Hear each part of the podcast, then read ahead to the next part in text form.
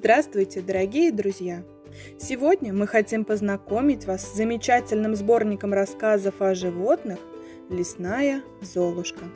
Книга простая, но удивительно интересная, как для детей, так и для их родителей.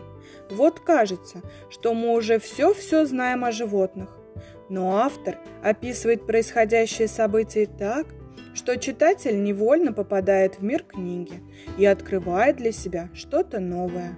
В своих историях Николай Храпов не стесняется показывать свое уважение, восхищение и настоящую любовь к своим питомцам. Книга – это целая энциклопедия знаний про животных. Вот, например, в рассказе «Жорж» говорится о дружбе человека и жабы. Жорж – настоящий друг, и внешность друга привлекательна. Наросты на голове напоминают корону, а блестящая кожа на спине – королевскую мантию. Из рассказа также можно узнать, как ежи спасают урожай на грядках и чем их можно покормить.